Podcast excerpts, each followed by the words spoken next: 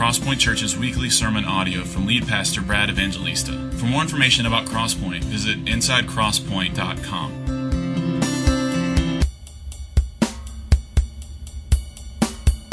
What do circumcision, slavery, singleness, and shopping have in common? You ever thought about that? Neither have I until I started to think about the text that we are going to work through today. There is a, a particular uh, freedom that comes in just plodding our way through a book of the Bible, which is what we're doing in 1 Corinthians if you're with us for the first time today. Today we find ourselves in the middle part of the seventh chapter of 1 Corinthians. This letter was a letter written by the Apostle Paul to a group of very gifted, but very selfish and very self absorbed Christians who the Lord had planted this church through Paul several years before, and now they are experiencing problems, all sorts of problems problems with leadership, problems with their own sin, uh, problems with sexual immorality, problems with marriage, problems with spiritual gifts, problems understanding good doctrinal truth. And now they're writing back to Paul, and he's getting word about some of their problems. And as a good pastor who's now moved on to plant other churches, he's writing back to them. And so the 16 chapters of 1 Corinthians are some of the nittiest and grittiest words in the entire Bible. They're not just sort of these moral platitudes. In fact, none of the Bible is, but they are really down in the trenches of our life, and they, they handle all sorts of issues. And we've just been working our way through 1 Corinthians, as is our custom to do on Sunday mornings, to just work our way through a book. And today we find ourselves midway through 1 Corinthians 7. Now, today we're going to do something a little different. Usually I'll read the whole text that we're preaching on, and then we'll kind of go back and draw out some points. Today, because there is so much covered in these, this passage that we're going to look at, and because it's a little bit longer than what we usually handle on a Sunday morning, I'm just going to pray in a moment, and then we're going to work our way through these verses. And so, what we're going to do is we're going to kind of think of it like this it's kind of like, you know, um, when you take all the, the laundry out of the, the, the clothes dryer, you know, and, and out of the dryer, and you put it in the basket, and you got to take it to the bed and sort of sort it out and fold it. I mean, I don't ever do this, but evidently it happens. Some, some, some magic clothes fairy at my house actually does this. Um, and you kind of, you, hey, baby, how you doing? and you have to, you know, sort it out. And so we're going to kind of sort out what, what's in this text.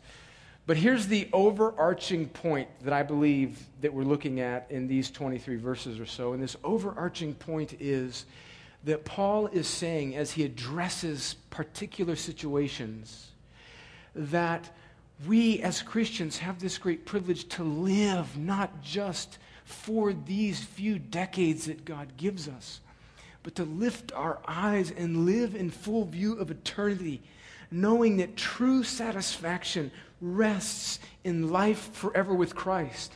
And this knowledge, this longing should produce in the Christian a sort of strange otherworldliness, but yet fruitfulness here in this life. So it's not forget about this world and only think about what's next, but it is so focused on what awaits you that it frees you to be free from the idols of this age so that you can actually give yourself to these 80 years so that you might be productive and bear eternal fruit. I think that's the overarching point that Paul is making. So, to flush that out, we're going to work our way through these verses. I'm going to make a bunch of little points, and then we're going to settle at the end on three big truths that I see in the scripture, and then we'll receive communion together. So let me pray and let's read the text. Lord, thank you for this, this book and for these words and how in your kindness you have settled us as a church down on the supremacy and the centrality of your word. You form your people through your word. You form this world and the universe and everything in it through your word.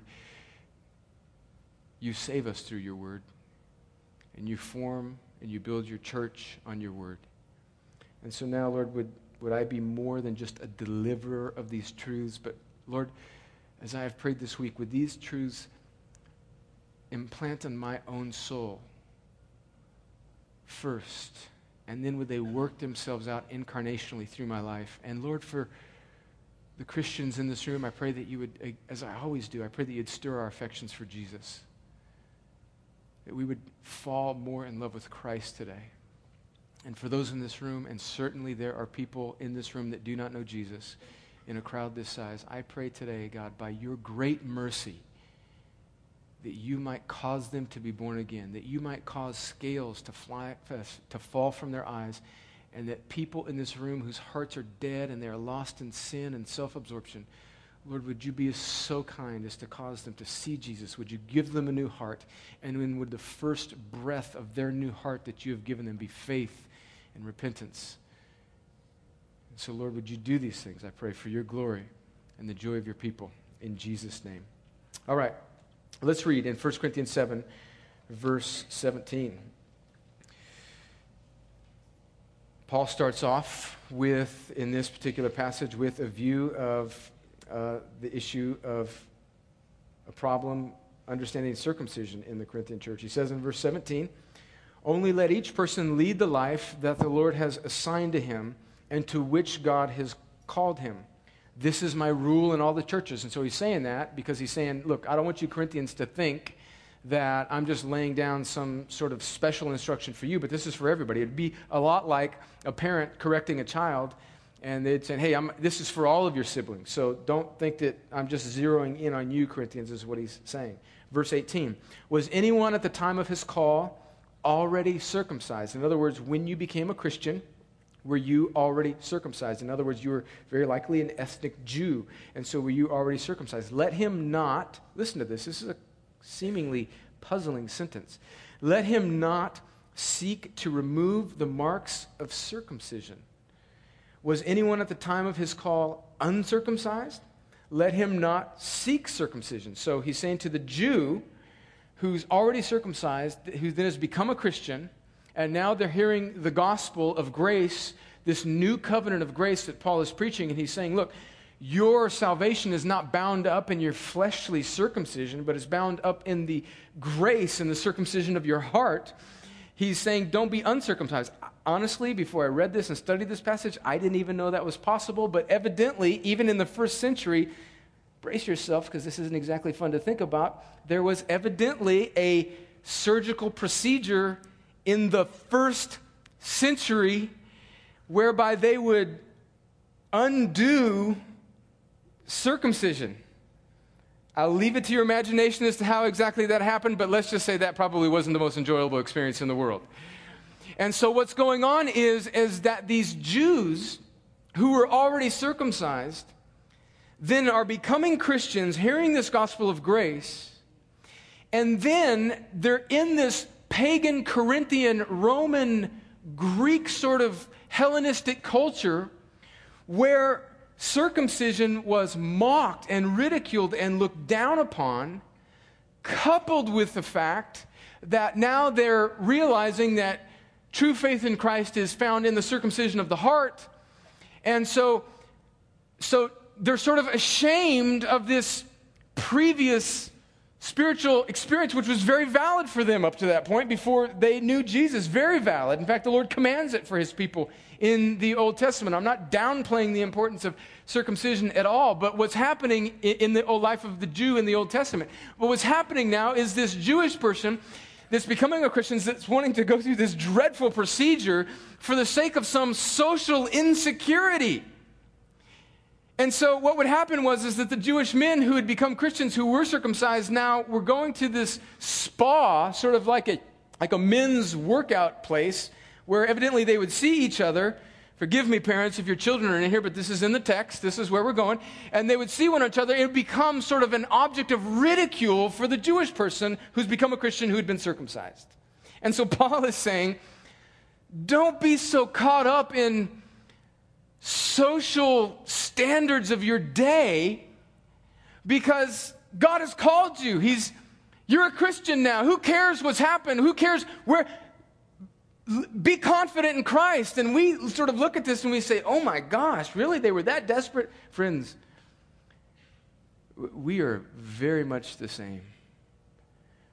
Do we not allow ourselves to get self absorbed with physical appearance?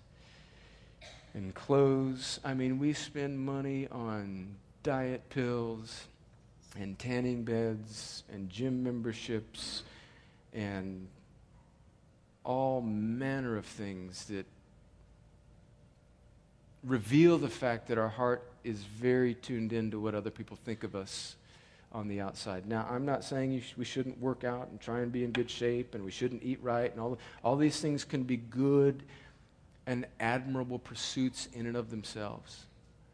Just as circumcision for the Old Testament Jew was a good and right thing for him to do. But then when it begins to draw your heart away and you become so consumed with what everybody thinks about you, Paul is warning them no, no, don't go down that route. So, verse 19, for neither circumcision counts for anything nor, uns- nor uncircumcision, but keeping the commandments of God. Verse 20, then he, he gives him this beautiful sentence that he repeats several times in the text. Each one should remain in the condition in which he was called. So there he addresses people who were in their insecurity, wrestling with this issue of circumcision, and we are not unlike them at all. All right, then we get into verse 21, which he now transitions into this, this issue of slavery. Were you a slave when you were called? Do not be concerned about it. But if you can gain your freedom, avail yourself of the opportunity. For he who was called in the Lord as a slave is a freedman of the Lord. Likewise, he who is free when called is a slave of Christ. You were bought with a price. Do not become slaves of men.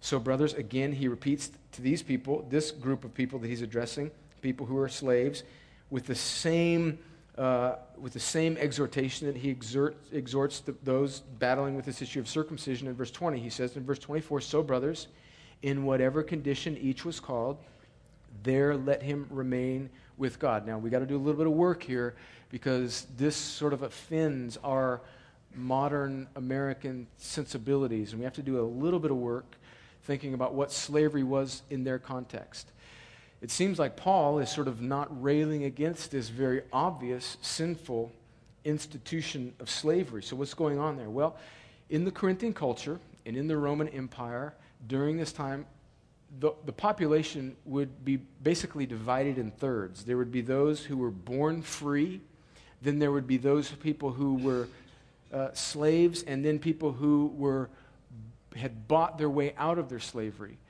Now, this is a bit of an oversimplification, but for the most part, slavery was not quite the context that we think of it as the dreadful sin in our American history in the 1800s, 1700s, and 1800s, where it was, where it was a, a much more of a servitude and a, a real ethnic issue.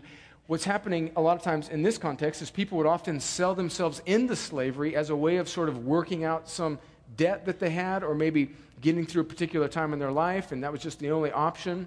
And then, even after they would potentially buy themselves out of slavery, they would continue to work with their owner and even have good relationships with these owners. And several times in the New Testament, in Philemon, you see uh, this whole issue of slavery being brought up. In Colossians, you see it being brought up again. And it sort of shocks us as modern day Americans why Paul wouldn't seem to hammer this issue more than he does. But slavery didn't quite have the context that we think of it as, of, as modern day Americans. But even in that, Paul is saying that he's not addressing social institutions here. He's addressing the heart of a Christian who finds himself in a circumstance that in God's providence they are in. And he's not saying that you should just be c'est la vie, what happens, sort of a fatalist, because he's saying that if you're a slave, that if the opportunity for freedom comes to you, you should avail yourself of it. But I think the bigger point that he's making is, is that when we are Christians, we should fully serve Christ in whatever situation we are. How often do we say in our hearts, or this sort of lurking thought comes in our hearts that if I had this job, or if I were in this situation, or if I were married, and we'll talk about that in a second, or if I lived here, or if I had this boss, or if, if, if, if, if, then I could truly serve God the way I believe He's calling me to serve. And Paul is attacking that mentality for these slaves. He's wanting to rouse them out of sort of this fatalism and focus on their circumstances and saying that you, you, even in the situation that you're in, can fully serve Christ where you are. God's work in your life, God's setting in your life, God's providence in your life trumps your external circumstances. Now, of course, friends, this is not a sort of subtle uh, repudiation of self, the attempts at self improvement. I believe that God is all for that. We'll talk about this a little bit more at the end, but there's a fine line between us trying to better ourselves and then it's slipping into idolatry where we become the focus of the universe. And so Paul is saying that there is often a very subtle idolatry that exists in our attempts to take ourselves out of less than desirable experiences because in that moment we may be completely missing the fact that God has us there for a purpose. Not that we're going to be there forever, but that God wants to do something in us in that moment. And so he says to the circumcised, remain as you are. So he says to the slave, remain as you are. If you have the opportunity to get out of it, get out of it. But be satisfied in God in the station of life that you are in in this moment. Okay, then he moves into a, uh, a sort of instruction for unmarried people. Now, he's going to use a word that we don't use very often. It's been translated in our English Standard Version as betrothed. Maybe if you're working with the NIV, it says virgin, or maybe uh, in the NASB, it might say virgins as well. But what we're really is in view here is an unmarried younger woman, and the word translated directly from Greek into English would be, would be virgin. And so we can sort of, in that context for today, think of this when he says betrothed as an unmarried woman, young woman. So, verse 25 Now concerning the betrothed, I have no command from the Lord. That means that Jesus in his earthly ministry in the Gospels did not speak directly to this subset of the population, at least that we have recorded in the Gospels. So I have no command from the Lord, but I give my judgment as one who by the Lord's mercy is trustworthy. Verse 26 I think that in view of the present distress, it is good for a person to remain as he is. So, what was that present distress? Well, we don't exactly know by all the scholars that have spent centuries looking at Corinthians, they think that there was probably some famine in the culture at that time. And so it wasn't a real good economic time to marry. And so Paul is maybe, we're not sure of this, but he's maybe saying that because the stock market is very unstable and because the gas prices are high and because you've got $30,000 worth of student loan and because you don't have a job, you're not ready to get married. I'm sorry, I'm, I've digressed into modern day situations. But so the point is, is that the economic climate is good, and so you're still eating Captain Crunch on your mom's couch. You're not ready to get married. I'm sorry, there I go again. But the point is, is that I think probably what's going on here is he's just giving sort of a in the moment sort of practical piece of advice that because of this present distress, maybe for some of you, you should just kind of hold what you got and it's not the best time to get married. But in a second, he's going to endorse marriage as well. So, verse 27, he says, Are you bound to a wife? Do not seek to be free. Are you free from a wife? Do not seek a wife. And so he goes from addressing unmarried women, betrothed virgins, to then kind of backing up a second and repeating some of the truths that we looked at a couple weeks ago when we looked at divorce and remarriage in the gospel. And just kind of a step back to married people, he says, But, but are, you, are you bound to a wife? Are you married? Do not seek to be free. I, I say again, if you are married, it is the Lord's will for you to remain married. Irreconcilable differences are not a biblical reason for divorce. If you missed the message a couple weeks ago on divorce, remarriage, and the gospel, I really encourage you to get it and listen to it and wrestle with it. There are only two biblical reasons for divorce Jesus mentions in the gospels sexual immorality, and then where Paul mentions in 1 Corinthians 7 earlier in the chapter abandonment by an unbelieving spouse. And even in those situations, I believe it's the Lord's desire and hope for you to reconcile and stay in that marriage but Jesus, echoing what Moses said in Deuteronomy, he says, Because of the hardness of your heart, Jesus allows for the breaking of a marriage in those contexts. If you find yourself in a divorce, you are now, you're hearing this for the first time, and you have been divorced, and you have been remarried unbiblically, do not let your soul sink into condemnation. Repent of your current circumstance and remain as you are, Paul would say. To find yourself in an unbiblical divorce or an unbiblical remarriage does not mean that you need to wear the scarlet letter A for adultery around your sweater for the rest of your life. There is grace in the Lord. Divorce is not the unpardonable sin. But I'm speaking now to people in this room who may be in a difficult marriage, who are considering divorce. Once again, Paul comes back to it. Do not seek freedom from this marriage. Trusting in God that even in the difficulty of your circumstance, God might be glorified in some way, shows something far more eternal than just your happiness in these few decades. Marriage is much more about our happiness, it is about displaying the gospel of Christ, where He, he marries His bride, He ransoms and secures His people, and He never leaves them. We could preach the same message again from two weeks ago, but I will resist that temptation. So Paul writes to these people and he says, Are you bound to a wife? Don't seek to be free. Are you free from a wife? In other words, are you single? Then don't make it the idol of your heart and everything about yourself to be your desire for a spouse. Does that mean that if you're single and you have a righteous desire to be married, that that is unrighteous? No. It means that when your desire or your hope for a circumstance in your life, whether it is a spouse or a job or a baby or whatever, when it becomes your functional Savior, it becomes an idol. And Paul is saying, don't let your pursuit of things in this world, even good things like marriage, become your functional savior. Because although you would never confess it with your lips, everything in your heart, in your mind, in your subconscious is pointed towards this irrational, unbiblical stance that says that when I get this, then I will be happy. And Paul is guarding the Corinthians' hearts, and he's guarding our hearts against that idolatry of functional saviors. Friends, I know that well. When I was a young man battling with sexual temptation and lust, I remember thinking, when I get married, this will be free. I will never have to deal with this again. I remember being a young lieutenant in the Army thinking, when I, I, was just talking to JJ about this just a second ago, when I get a Ranger tab, then everything will be okay. When I get to be in the ministry, then my life will be fulfilled.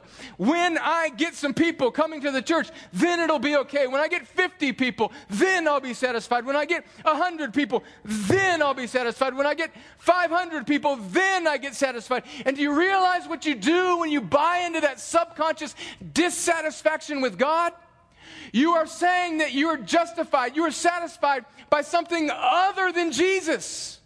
And that's not to say that Jesus doesn't doesn't sometimes want to give you, in fact, often want to give you blessing and cause you to be satisfied in things in this world. But when you attach ultimate satisfaction to anything outside of Christ, it becomes an idol and a functional Savior. And friends, it always disappoints. Whether it's a good wife or a great church or a ranger tab or a good job or a salary, it always disappoints when it's not filled with the fullness of satisfaction alone in Christ. And that's what Paul is saying to the circumcised, to the slaves, and to the unmarried and the married. He's saying, don't long for something and make it your functional Savior. But then he gets back down into it in verse 28, and he's not saying that marriage is bad or singleness is bad. He's saying in verse 28 But if you do marry, you have not sinned. And if a betrothed woman marries, she has not sinned. Yet those who marry will have worldly troubles, and I would spare you that. So what he's saying is hey, listen, if you get married, great. But I want you to know that if you're going to get married, just like I said, if it has been your functional savior, and you have idolized marriage because you've been watching TLC and the Wedding Channel and Bridezilla all of your life, and, and then you get married and he snores and he's sloppy and he doesn't wash his dishes and he showers only two times a week, and your bubble is burst, then your heart will be revealed for the fact that you put too much hope in this now new circumstance in your life. And so he's saying it's, it's going to be difficult. And then he says, and we'll get to this, we'll, we'll, we'll hit these verses again at the end, but then he says some of the most beautiful words in the entire letter of 1 Corinthians. He says, he now blows it up. He steps back from, from, from circumcision and slavery and singleness and marriage, and he, he amplifies it to all of life. And he says, This is what I mean, brothers. The appointed time, in other words, our, our life here on this earth, the appointed time has grown very short. From now on, listen to this. Listen to this. From now on, let those who have wives live as though they had none, and those who mourn as though they were not mourning, and those who rejoice as though they were not rejoicing, and those who buy as though they had no goods, and those who deal with the world as though they had no dealings with it. For the present form of this world is passing away. wow, what a what a couple of sentences. Paul is saying that look, it's good to be married and it's it's good to go shopping and it's good to rejoice and it's good to mourn and and it's good to be circumcised, or maybe it's good to not be circumcised, and maybe it's good in this context for you to be a slave, and maybe it's good for you to pursue freedom. But what he's saying is, is as you give yourself to life here on this earth, don't let the tentacles of these 80 years take you under as if you live that everything terminates on you in these 80 years.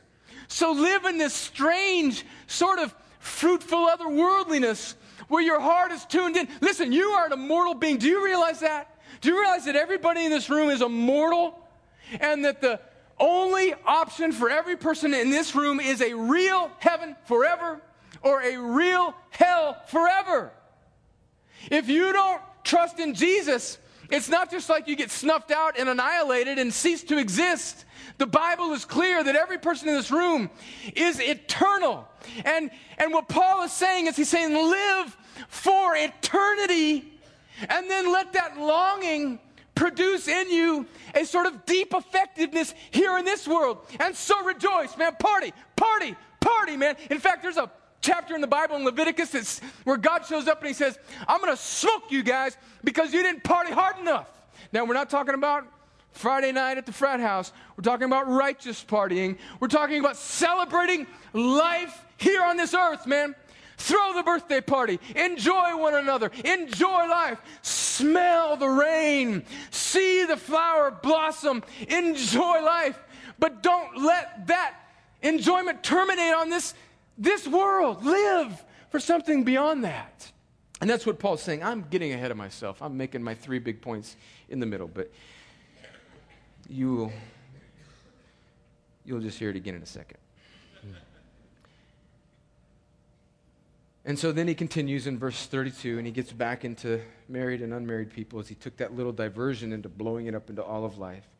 And he says, I want you to be free from anxieties. The unmarried man is anxious about the things of the Lord, how to please the Lord. But the married man is anxious about worldly things, how to please his wife, and his interests are divided. And the unmarried or betrothed woman is anxious about the things of the Lord, how to be holy in body and spirit. But the married woman is anxious about worldly things, how to please her husband.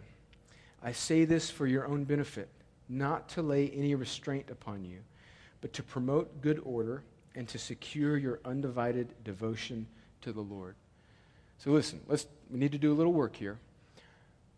Paul is saying that when you're single, you're more freed up to give yourself wholly to some ministry that the Lord may have for you in that moment.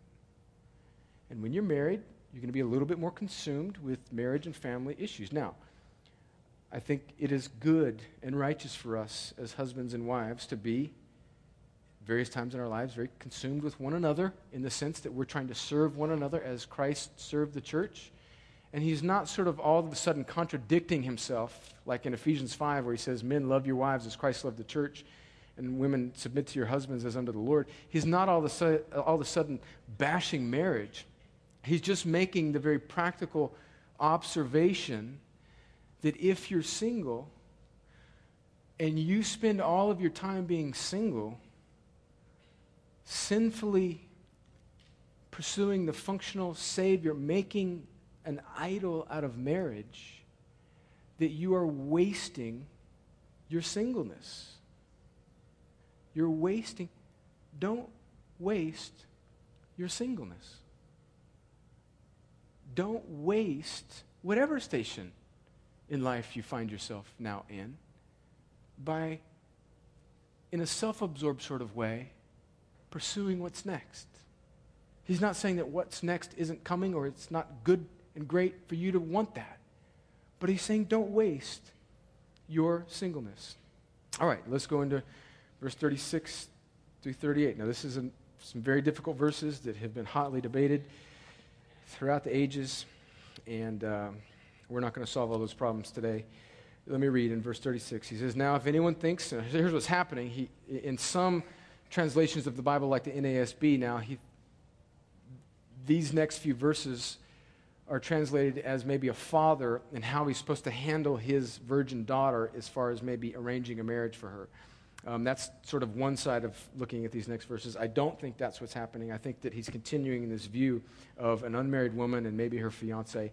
And so here we'll read in verse 30, 36. He says, If anyone thinks he is not behaving properly toward his betrothed, in other words, if a young man is not behaving properly towards now his betrothed, so that means probably his fiance, if his passions are strong, and it has to be, let him do as he wishes, let them marry it is no sin. But whoever firmly is established in his heart, being under no necessity, but having his desire under control, and has determined this in his heart, to keep her as his betrothed, he will do well. So then he who marries his, his betrothed or his fiancee does well, and he who refrains from marriage will do even better. And so, so what's going on here? I think what's happening here is Paul is addressing, very likely, guys who are engaged to their fiancee and they can't keep their hands off of her. He says in verse 36 if you think that you are betray, be- behaving improperly towards your betrothed, if your passions are too strong, and to keep you from sinning, marry her. Get your hands off of her and marry her. Friends, this is why, just a little, this is Brad speaking, not the Bible. This is why I think long engagements are a bad idea. They're a I got a lot of north souths on that, so I don't think I have to go into further explanation. But long engagements are a bad idea. I thank God that when Jennifer and I got engaged on May 29th, 1994, about a week later, my beeper went off in a movie theater in Savannah, Georgia, where I was stationed in Fort Stewart, and 18 hours later, I was 10 kilometers south of Iraq in some remote portion of Kuwait and stayed there until about a week before we got married. It was very easy to be righteous with my betrothed when I was on the other side of the world in Kuwait. Paul is saying, get married. But he's not saying that if you're not already engaged to her and you're just failing sexually, that that should be an excuse for you to just marry the girlfriend that you just have no control with. No, he's not saying that. Don't take that too far. And he's also saying, when he says in verse 37, but if your heart's established and you have this control, this desire under control, and you've determined this in your heart, you can keep her as your betrothed. But if he marries, it's okay. But if you refrain from marriage, you will do even better. So he's not saying break up. He's just saying if you can keep the date on the calendar the same and you're under control, then okay, keep it like it is. So Paul addresses fiancés, and um, heavy petting. All right, let's finish it up in verse 39. A wife then is bound to her husband as long as he lives. But if her husband dies, she is free to be married to whom she wishes, only in the Lord. And so he speaks to widows. He's saying that, listen, again, he's encouraging, sort of subtly, to not get divorced as long as your spouse lives. This, by the way, this goes both ways. Even though he's talking to the wife about the husband, this would apply to the wife as his husband dies, or her, yeah, uh, his husband if his wife dies. He's saying, as long as your spouse is alive, stay with them. But if your spouse dies, you're free to be married. And then he throws in this little phrase, only in the Lord.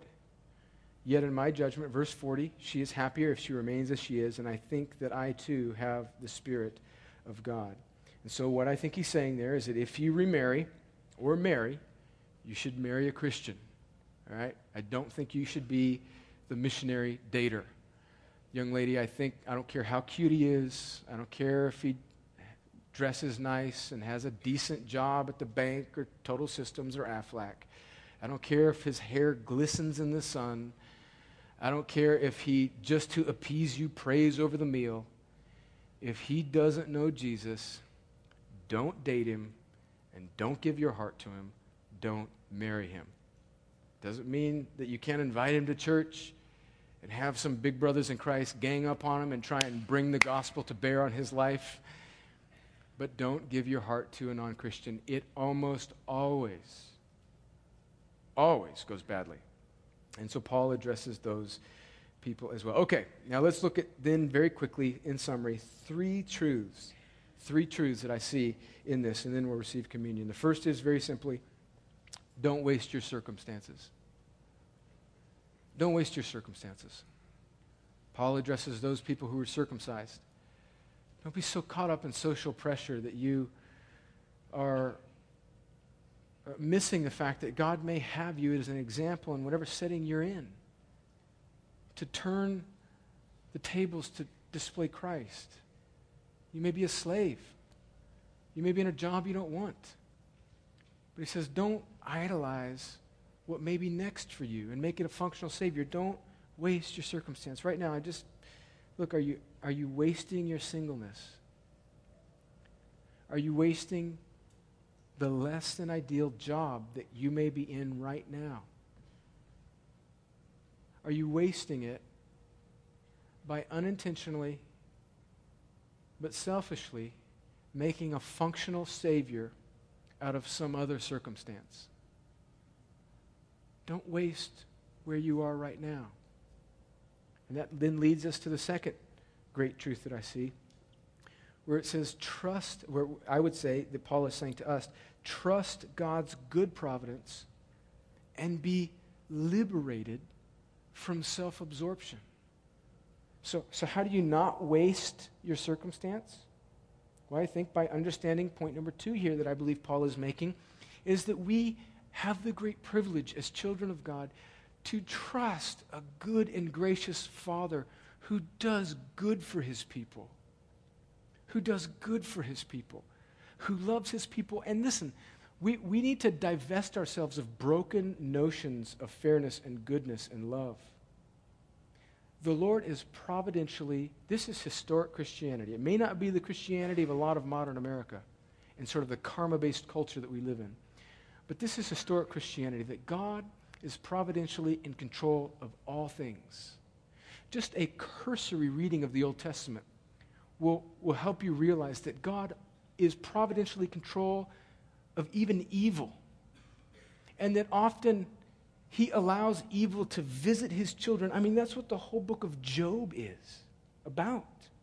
That he often brings his children into moments of affliction and suffering for the sake of tuning their hearts off of their circumstance in these 80 years into eternity.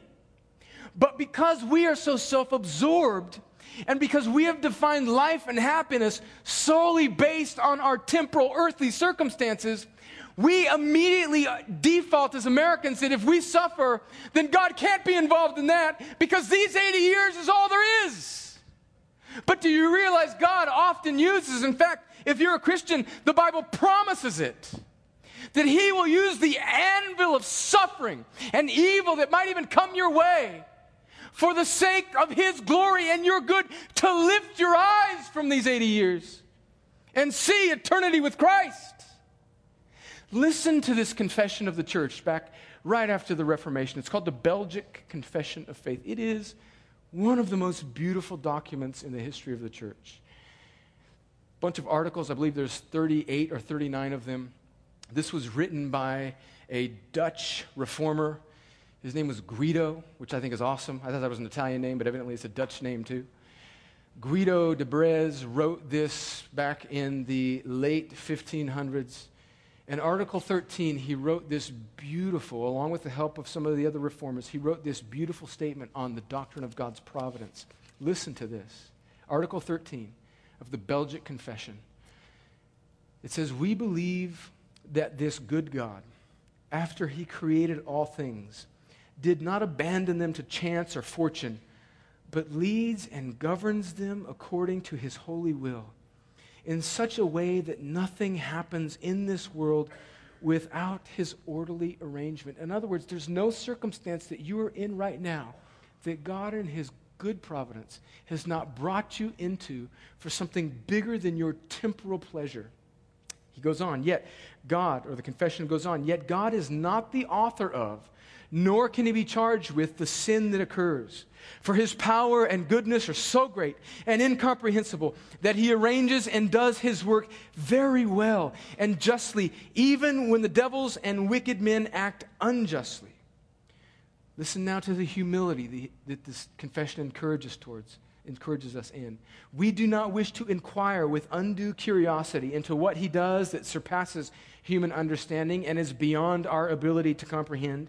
But in all humility and reverence, we adore the just judgments of God, we are, which are hidden from us, being content to be Christ's disciples, so as to learn not only what He shows us in His Word, without going beyond those limits. This doctrine gives us unspeakable comfort, since it teaches us that nothing can happen to us by chance, but only by the arrangement of our gracious Heavenly Father. He watches over us with fatherly care, keeping all creatures under his control, so that none of the hairs on our heads, for they are all numbered, nor even a little bird can fall to the ground without the will of our Father. In this thought, we rest, knowing that he holds in check the devils and all our enemies, who cannot hurt us without his permission and will. And when he does loose them to on occasion hurt us or vex us, friends, it is always for our eternal good and his glory. And then it concludes, for that reason, we reject the damnable error of the Epicureans, which were Greek philosophers, who say that God involves himself in nothing and leaves everything to chance. Friends, that will put steel in your spine and trust in your heart when you face difficulty or less than desirable situations in this earth because you realize there is a providential, good, and gracious Father who arranges everything, even affliction, for the good of his people and the glory of his name. Now, let's not read this confession of the church away from Scripture. So let me just go and read very quickly for some of you that are doubting and saying, well, that's a man made document. Let me just point you very quickly before we conclude with the third point to Peter's words in 1 Peter 4, verses 12 through 19. Listen well. Peter says, Beloved, do not be surprised at the fiery trial when it comes upon you to test you. And we not, might insert in for these purposes of this message today, even though Paul, uh, Peter's talking about something much more difficult, the fiery trial that maybe these first century Christians were dealing with, maybe persecution, who knows what it was. But now we can insert maybe our less than ideal circumstance that is causing us to develop a functional Savior and something else. He says, Do not be surprised when that comes upon you to test you, as though something strange were happening to you, but rejoice insofar as you share Christ's sufferings, that you may also rejoice and be glad when his glory is revealed. If you are insulted for the name of Christ, you are blessed, because the Spirit of glory and God rests upon you. But let none of you suffer as a murderer or a thief or an evildoer or as a meddler. Yet if anyone suffers as a Christian, let him not be ashamed, but let him glorify God in that name.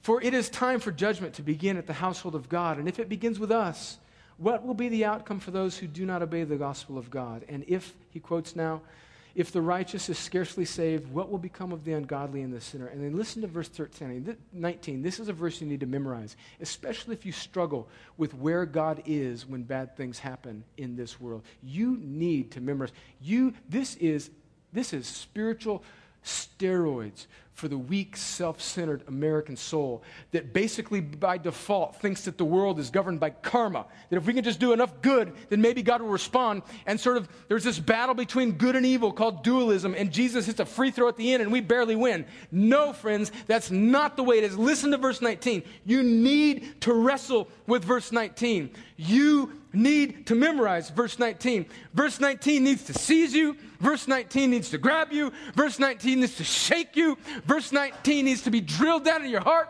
Verse 19 needs to be written in lipstick or dry erase marker on your bathroom mirror. It needs to be on a 3 by 5 card on your gauge on not on the speed thing so you don't speed but maybe over to the gas whatever don't run it needs to be on your heart this is what it says. Verse 19 needs to wrestle you to the ground, pin you, and count to 50. This is what verse 19 says. Therefore, let those who suffer according to God's will entrust their souls to a faithful Creator while doing good. That sentence needs no explanation. Give yourself to a good providential God who does all things well for your eternal joy and his glory. And finally, I end with this. Point number three of the three truths live with eternity in view, not just these few short decades. Live with eternity in view, not just these few short decades. That's what Paul is saying in this text. Lift your eyes, self absorbed Americans. Lift your eyes above the gas prices and the stock market and the job promotion and the desire to be married and the desire to have this or that. Lift your eyes above these things and lift your eyes to Christ. One of my favorite men living in this world is James Packer, J.I. Packer. And he wrote, I believe, in his classic Knowing God, these beautiful words. I've quoted them often. He says about God, and still he seeks the fellowship of his people and sends them both joy and sorrow to detach their hands from the things of this world and attach those hands to himself. That's what Paul is wanting us to do in this text to detach from this world, to attach our hands to a God who promises us life forever so that we might be more productive. Now, friends, this isn't just for everybody. These truths that I've spelled out are only for those who have trusted in Christ. So, this is not just some sort of happy thoughts to get you to think long range, and now I'm going to send you back into your day. Friends, this is not true. This is not yet the privilege of everybody in this room. In order for these truths to be true in your life, you must turn from self reliance, you must turn from sin, and you must trust in Jesus. The Bible says that Jesus came and lived among us a perfect and righteous life, and he laid down his life on the cross. And he took the punishment that should have been ours on the cross. And he rose again in victory over sin and death and all of its consequences. He commands all people everywhere to repent and believe and trust in him. And so, right now, if you are aware of the fact that you have not trusted in Christ, or maybe you've trusted in some functional Savior, that you right now, you need to believe in Jesus. We're not coming down to a point where I'm going to pray a prayer and have you repeat after me or fill out a card and come down to an altar. No, friends, that's not how you become a Christian. Those things may be helpful for you to do, how you become a Christian is you believe, you trust in Jesus right now. There's going to come a day when every person in this room will stand before God. What's your plea going to be? What's your plea? Had a pretty good job, no felons, a pretty good guy. These truths are only true for those of us in this room who have trusted in Jesus. Do that right now. Believe. Believe in Jesus. Believe in Jesus. That's about what we're going to remember as we take this meal together what Jesus has done for us.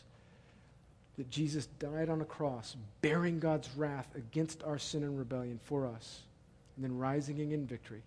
Trust in Jesus. Trust in Jesus, and these truths will be true for you as well. Let's pray. Lord, as we come now to your table, and as we've dealt with this very seemingly disjointed text where Paul seems to be all over the map, Lord, would you now refocus our hearts on Christ? Lord, I confess that my satisfaction in life has been wrapped up in so many other things. So, Lord, would you tune me into this great and glorious truth that true joy, true satisfaction rests only in you. Lord, as we come around your table, for the Christians in this room, would you stir their hearts with affection for Jesus?